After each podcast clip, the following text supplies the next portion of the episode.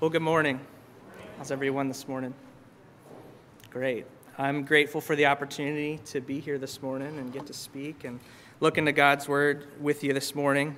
Um, little introduction, I guess. Um, as was said, my name's Andy. Last name is Knupp, spelled K N U P P, so it's got a silent K. Real, real cool there. Um, so yes, I go to Virginia Beach Theological Seminary, so that's that's the connection here. I know you had Scott uh, here the last couple weeks, so uh, same school, same one where I see Nolan. Good to see you again. It's been a little bit. Um, so same school there. I'm working on. So I believe Nolan did his MBS. Um, so there for a long time they had the MBS and then they had the MDiv, and like there's like 30 credit hours and then 90 some credit hours. And they just recently added, it's called the MTS, so Master of Theological Studies. So it's 60 credit hours. So I went that route. I was, I was in, it, in it for the long haul in the MDiv, and I decided I need to. I need a near end, so uh, I'm a, in my last two semesters of the MTS. I should finish that up uh, in the spring. So I'm really excited about that and what God has uh, for myself and my wife next. Uh, my wife her name is Megan. She couldn't be here this morning, so she works for, um, I'm not sure if y'all support or familiar with the Crisis Pregnancy, Crisis Pregnancy Center of Tidewater. So she works for them um, and had a, a, speaking engagement with them. So um, I know there's a, she said there's another pregnancy center on this side of the, the water. So I, I don't know, or if you support any at all. But so that's a really cool ministry. We're passionate about that as well. Um, so she couldn't be here this morning. Um, and exciting, just another tidbit. Um, she's we have a baby girl due in January of next year. So we're just we're excited about all that. We got a lot of changes and a lot of cool stuff coming up.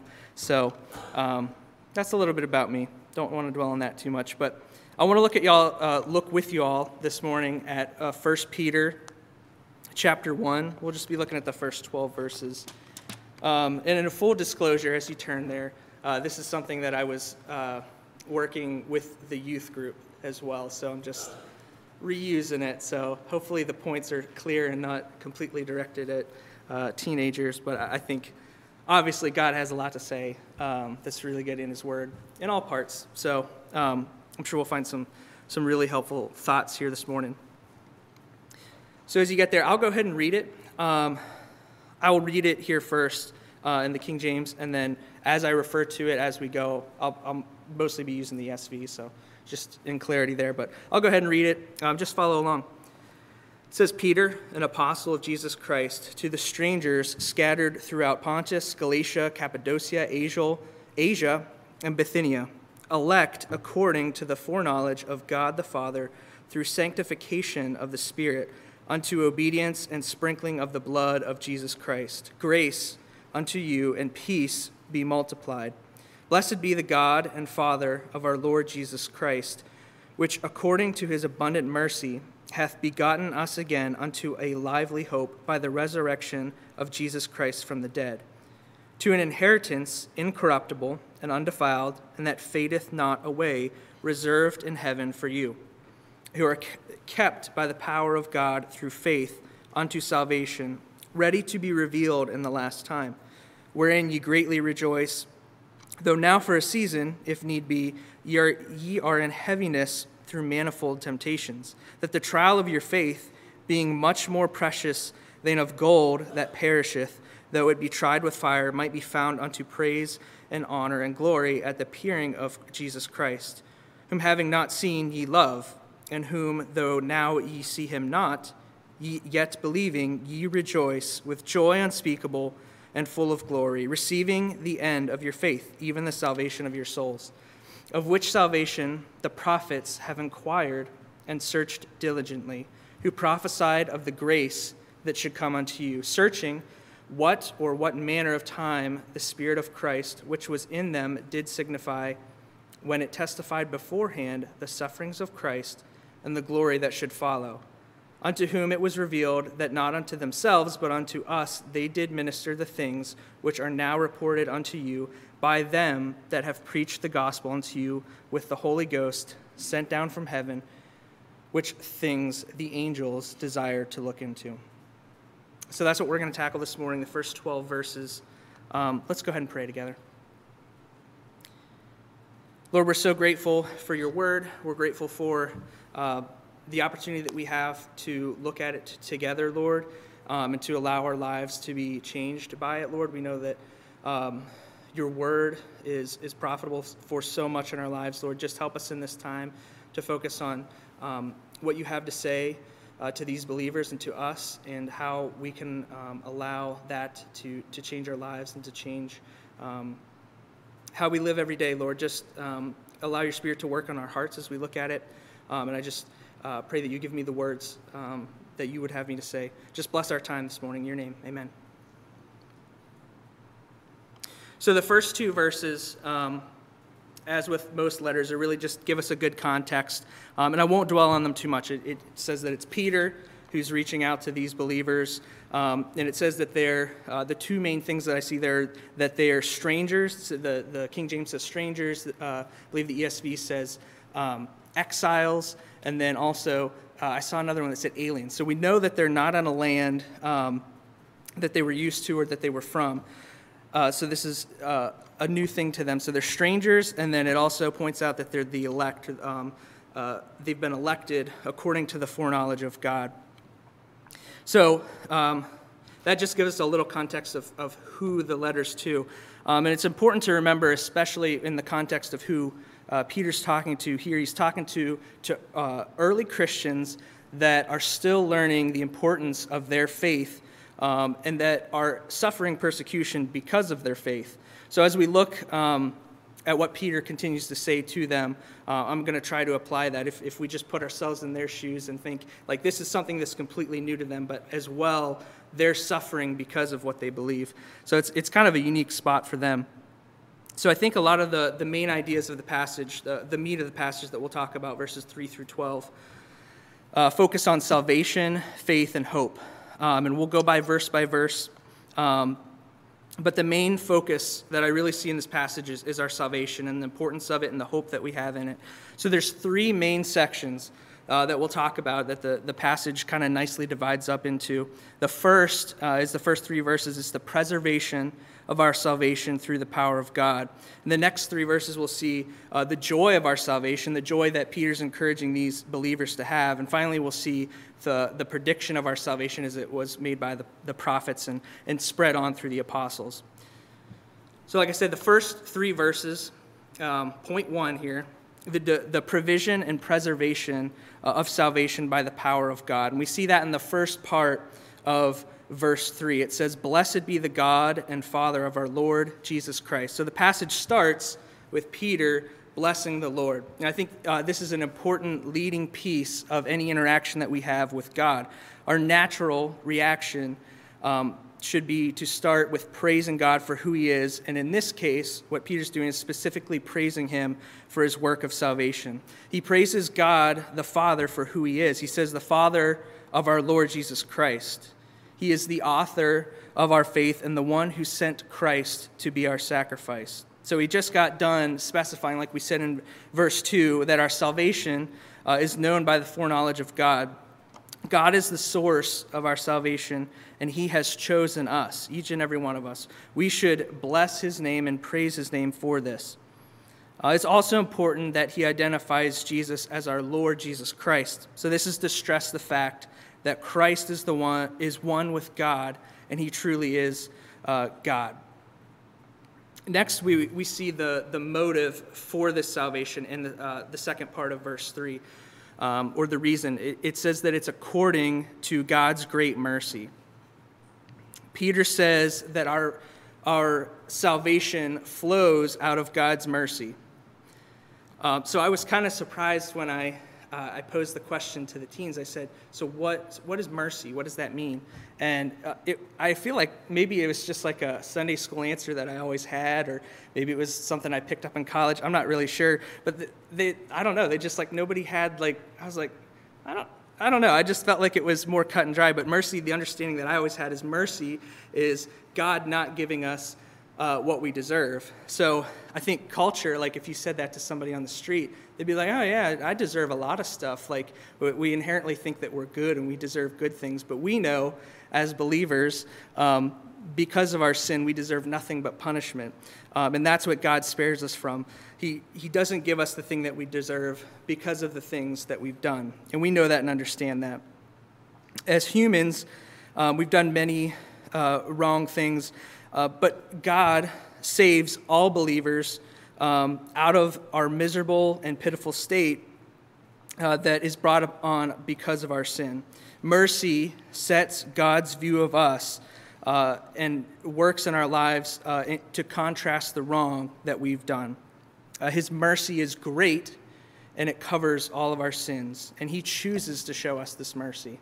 We're undes- un- completely undeserving of it, and that is His motive, His, his grace and His mercy to us. So, how, how do we get this salvation? We see that in the, uh, the last part of verse 3. It says that He has caused us to be born again to a living hope through the resurrection of Jesus Christ from the dead. This mercy, it causes us to be born again. And I think most of us are, are familiar with this phrase, and um, we say it a lot. And I think the, the biggest, uh, probably the, the biggest time that we think of uh, the idea of being born again is when uh, Nicodemus was was asking Christ um, how he could be saved, and, and he tells Christ tells him that he has to be born again. And to Nicodemus, this was just like a completely confusing idea. Like, how could someone uh, be born a second time? Like, you can't go back into your, your mother's womb. Um, but I think that we're all familiar with the idea that this is a spiritual rebirth and not a, a physical rebirth. Uh, this means that we are reborn spiritually into the family of God, free from the sin debt that we were born with at our first physical birth. Uh, it involves a recognition of our deadness and our sin uh, and looking to Jesus uh, and trusting Him to cover our sins. This rebirth, it brings about a hope in our lives uh, and is a result of the resurrection of Jesus Christ. Um, and I really think this is one of the major things that separates the way that we live our lives from the way that the world lives.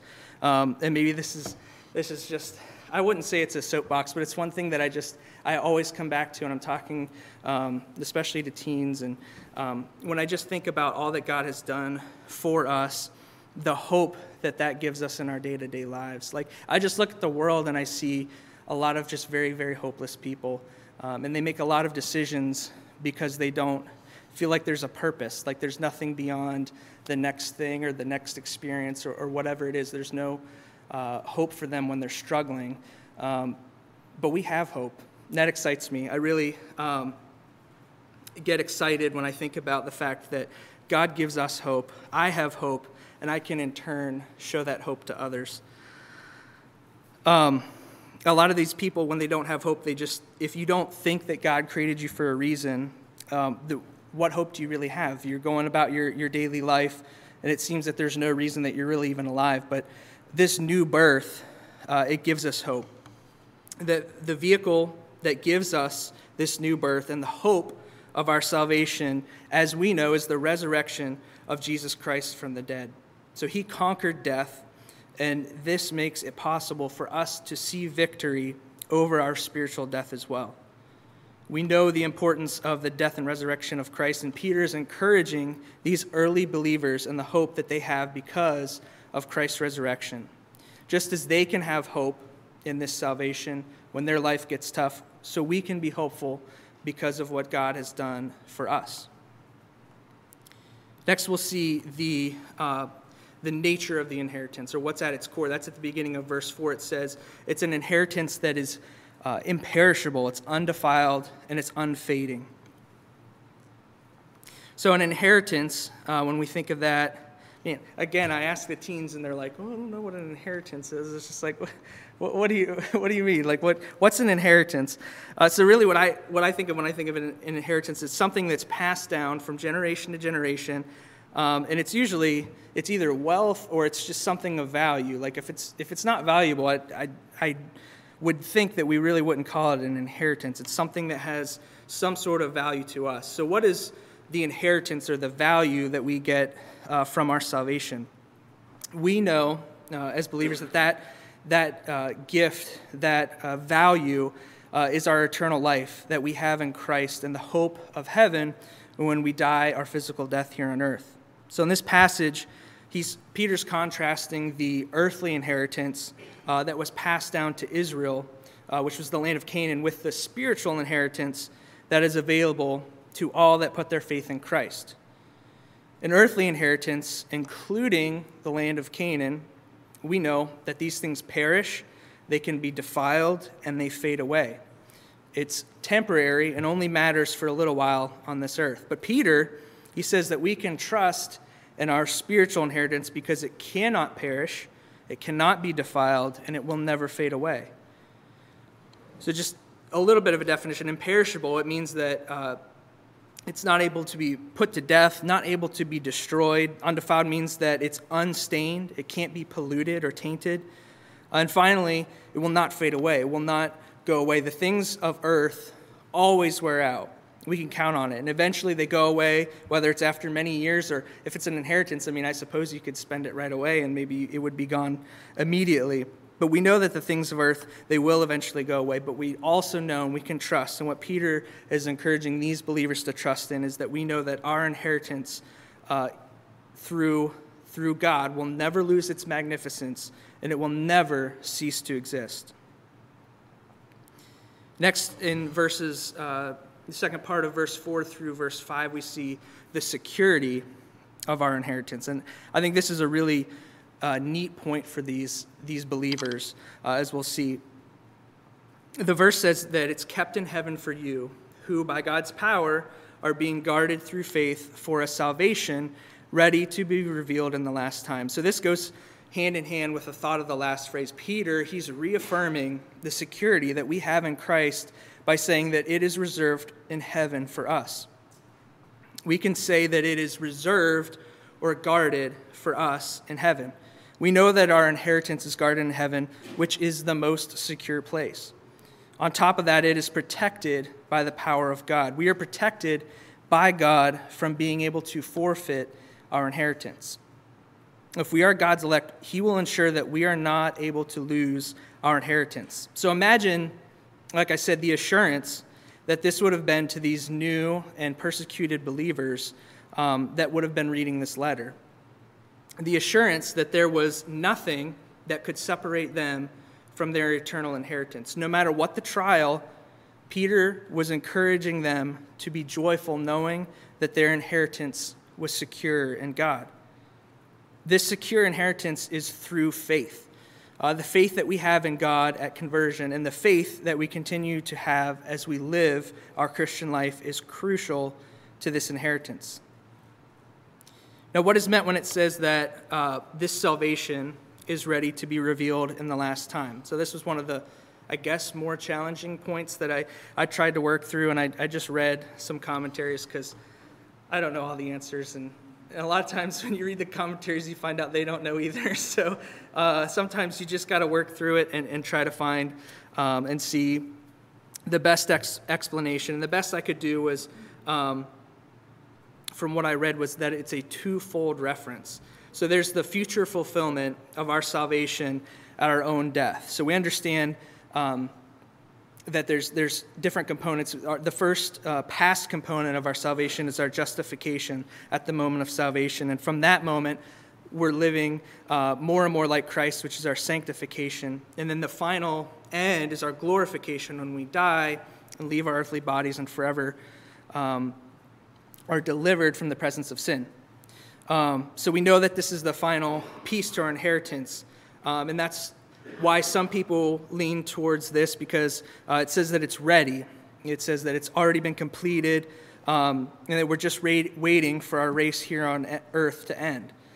Um, but I'm still unsure, as I read some, some other people that had thoughts on it, um, that this matches, completely matches the idea of the last time because um, like that could be like your specific last time, but is it the last time that he's referencing? So some people as well, uh, they think it's a reference to the final completion of our salvation um, that will occur at the return of Christ. So after the return, we see all believers brought into heaven. Uh, we see the judgment seat of Christ and the new heaven and the new earth at the end of the millennium. So which is it?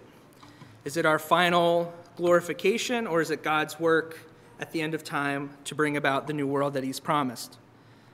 I'm still not sure.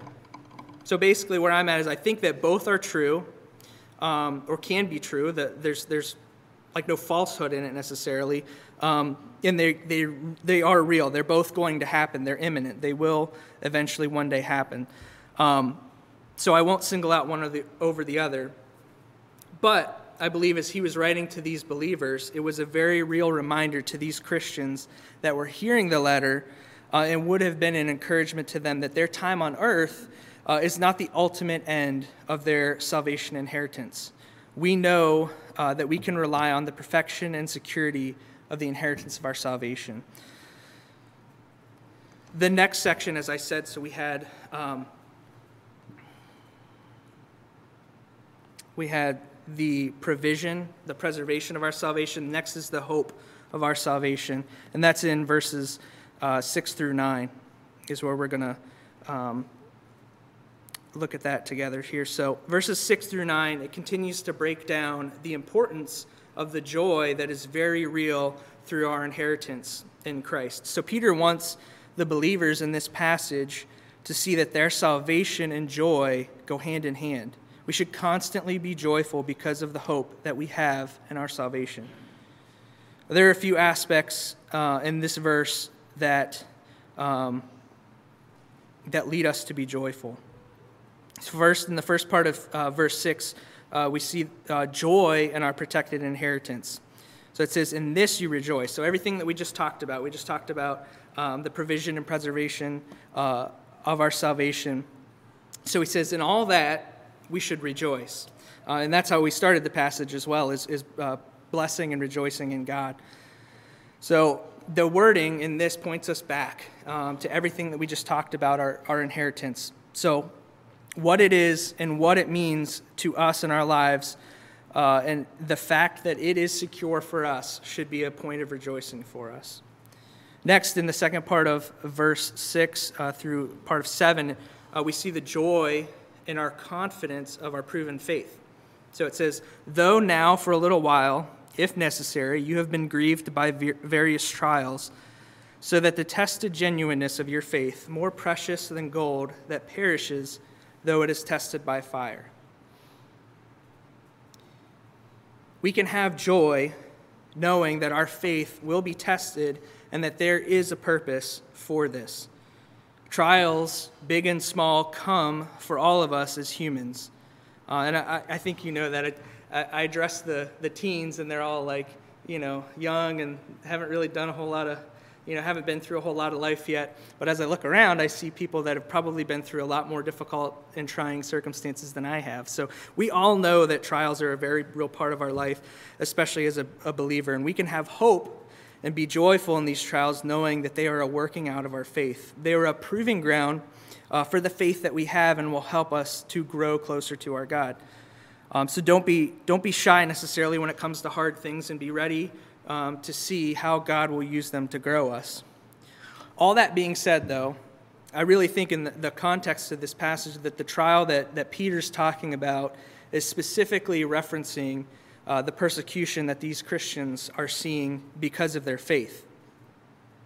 So um, I gave this, this little thought uh, when I was younger, I feel like a lot of times when we talked about persecution, there was always that caveat that like we don't we don't suffer the way that the the early church did, um, and I, I, still believe that's the case. I, am not trying to make a case for for that being any different, but um, because we're we're not physically beaten, we're not in prison. Um, for the things we believe. But my observation is that since I was young, and that was the things that I heard, is that things have escalated pretty quickly um, from when I was when I was younger. Uh, often, if we stand in public for what the Word of God says, brings about a lot of negativity, um, and in some cases, especially I've heard some in, in, other countries and such, if you take a firm stance on uh, what God's Word says, whether it's a cultural issue or just proclaiming your faith, it can bring about fines or imprisonment. So I don't doubt necessarily that maybe in our lifetime the persecution that they saw could be something that is more real for us as well. Um, again, I don't, I don't say all that to, to change the record, but I think we can begin to imagine um, what these believers were going through as a result of what they believed. So, what does Peter have to say about these kinds of trials. He says first that they will be for a little while. They are transitory and will at some point pass away. So, this may be hard to see in the moment. I think we can all agree with that when we're going through trials. But we know that our life is like a vapor. So, these things too uh, are something that will pass away in a short amount of time, of course, relative to eternity. So, I think that's the backdrop that we painted against. Trials and persecution are only for a little while and will not outlast uh, our life here on earth. So, this is a hopeful truth to those that are suffering persecution.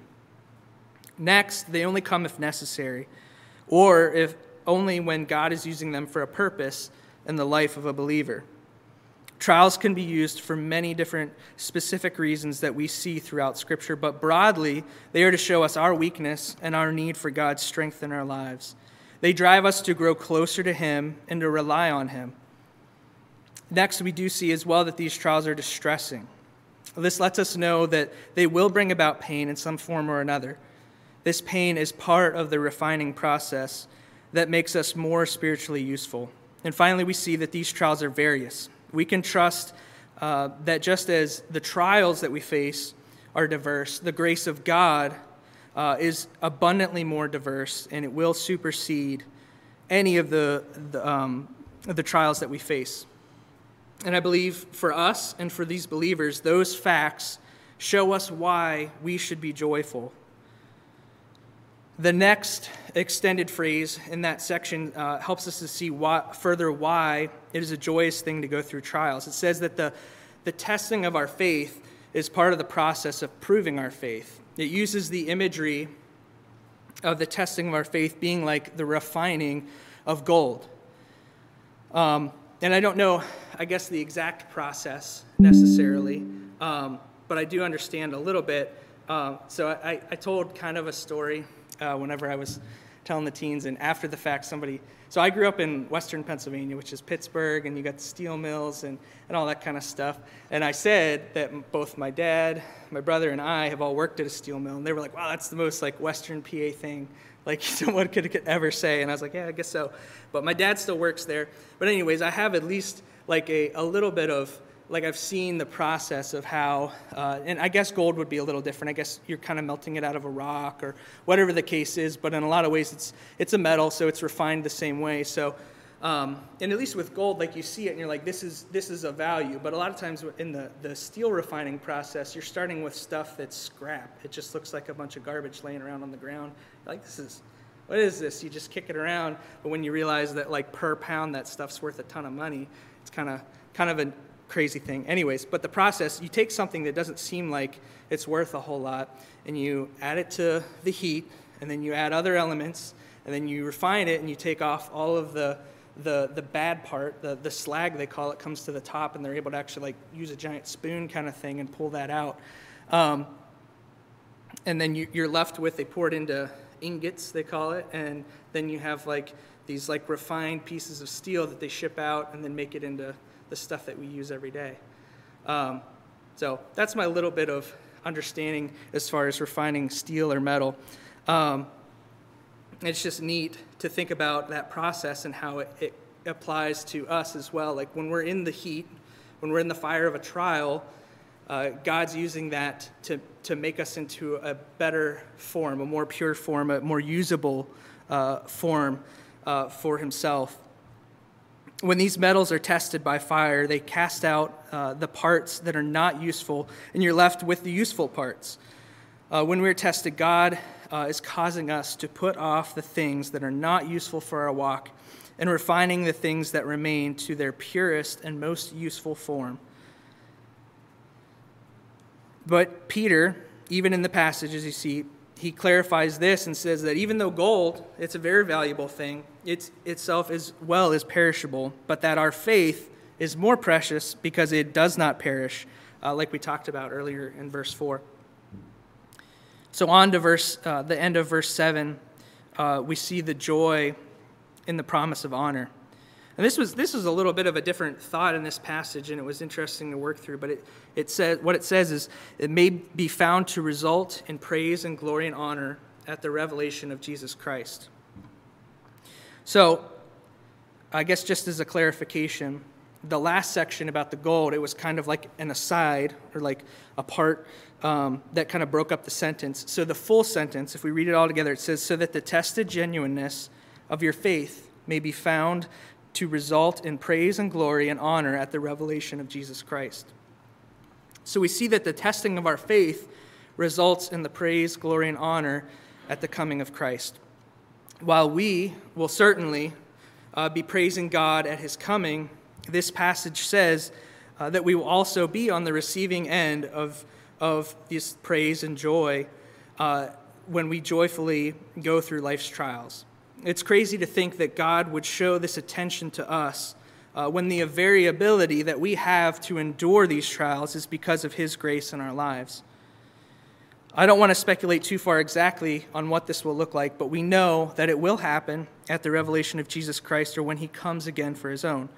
So, can you imagine the encouragement that this would have been to these persecuted believers? So, not only is our salvation eternal, uh, the trials are for a purpose, they're only temporary, but when we see God, uh, He will show praise, glory, and honor to us because of how we conducted ourselves in trials. Uh, I think that's an incredible cause for joy for us and for these early Christians. So, next we see in verse 8, as we finish out the, the hope uh, of our joy, joy in personal fellowship with Christ. It says, Though you have not seen him, you love him. Though you do not now see him, you believe in him and rejoice with joy that is inexpressible and filled with glory. So Peter moves into this uh, next section and pretty much defines faith as we understand it. Uh, faith is, is, is, believing in something that we can't see. So uh, he says that even though we do not see him, or these believers specifically, they do not see him, but they love him and they believe in him. So imagine what Peter's saying. He's, he's commending their faith.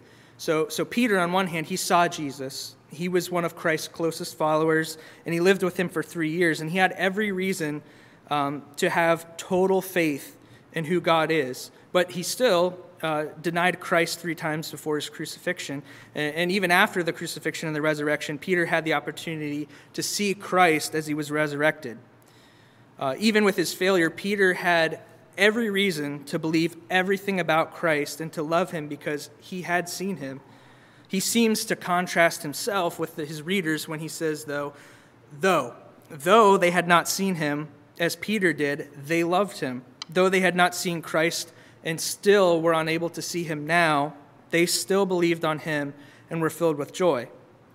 So that says, I think, a lot about these people that Peter recognized the joy they had in their suffering for something that they could not, uh, the suffering in the faith for something that they could not even see. Um, and I think this is a neat contrast. Peter sets, sets up, he says, I saw him, Jesus, I knew him, I lived with him, and I still did not have faith when I was tested. But you, you all cannot see him. Even if you did see him, uh, you do not now see him, and as he, he is not seen uh, by any but yet you joyfully suffer through your testing and bring glory to God. So I'm not trying to jump on the, the bash Peter bandwagon because I, you know, I don't know how we all would have reacted uh, in, in the similar situation when he denied Christ. Um, but he is very sure in his encouragement of those that put their faith in Christ. Uh, finally, in verse 9, um, is the present obtaining of our salvation. It says that the faith uh, that these believers have in not being able to see Christ leads to the salvation of their souls. So this the verb that's used there is a present verb that refers to the constant and present deliverance that we have from the penalty and power of sin. The hope that Peter is presenting to these believers should be an incredible encouragement and joy to all of us as well. So finally, I'll close it out with the last uh, three verses here 10 through 12 and um, it seems like kind of like a like you, you, had such clear theology for a while there. You're talking about the preservation and and how uh, of our salvation and the inheritance, and how we got the hope and joy that we have. Um, and then he, he ends it with this section um, talking about our salvation as it was predicted by the prophets. Uh, Peter continues to stress to these believers the greatness of their salvation, um, and he identifies four agents or groups that were involved in uh, the spreading of the good news of salvation. So, first, we see in verse 10 is the prophets. They're the prophets of the Old Testament uh, that God used to record the coming events that would result in our salvation. So, these prophets, they studied diligently and they searched out what was meant by the grace of God and the idea of grace um, that encompasses every motive behind the saving work of Christ. These prophets, they wanted to understand how this grace worked. They knew that it would not uh, extend only to the Israelites, as it did in times past, but uh, to all that had faith in Christ. They also searched out their own prophecy to see uh, who the Messiah would be and at what time he would come. Peter, uh, in, in, this small section here, he seems to be encouraging these believers to be diligent in studying the Word of God for themselves. These prophets, uh, they spent much time in the Word, and they did not even have access to the full revelation that these believers, or, or especially as, as us, as we have uh, the whole canon, um, to be able to look into God's Word. But we can read all that God has revealed now to us, and we ought to put diligent care into reading and heeding it. Next, we see uh, in this, this small section uh, the work of the Holy Spirit. The Spirit revealed to the pro- prophets what they were to record. It says that He was within them. We can trust uh, that what was revealed by the Old Testament authors is the infallible revelation of God. The Spirit, through the prophets, predicted the suffering of Christ and the glories to follow. Um, I know there's, there's plenty of Old Testament passages that we could, we could work through um, of different predictions that have been made. Um, and we know that these prophecies, a lot of them have come true, and some are still on their way to fulfillment. The passage says um, that it, it, was also revealed that the things um, that they were revealing through the Holy Spirit would not come to complete fruition in their time. So they knew that the things uh, they revealed did not cover every part of the gospel revelation. And in this way, they knew that they weren't doing it for themselves, uh, but the, for the believers um, in Peter's day and for us as well. They were doing it for, for others as they revealed these things. Next, we see Peter highlights the preaching of the gospel through the work of the apostles. The Holy Spirit influenced um, the Old Testament prophets, and as we know, uh, the New Testament apostles as well, as the apostles preached the fully revealed gospel uh, after the resurrection of Christ. So Peter himself uh, was one of those mouthpieces as he preached the first sermon by an apostle in Acts 2 at Pentecost. And we see pretty clearly from that instance the work of the Holy Spirit in spreading the gospel and using the apostles uh, to spread the truth of the gospel around the world. So finally, the passage uh, this, this was an interesting thought. Um, the passage ends with a reference to angels and the interest that they have in our salvation. I thought this was kind of a, a curious thought here, but the angels, they're able to fellowship with God and experience His glory, but yet they wonder at the grace and glory of our salvation and the deliverance that we have from our sins. It says that the angels long to look at it. Um, this longing is not a, it's not a simple glance, it's a, a strong passion to know and understand um, our salvation. They are witnesses of God's salvation. Uh, they see it, They're, they are able to, to be with God, but they still long to look more into um, the salvation that we have uh, as humans so that they can praise God even more and glorify Him for it.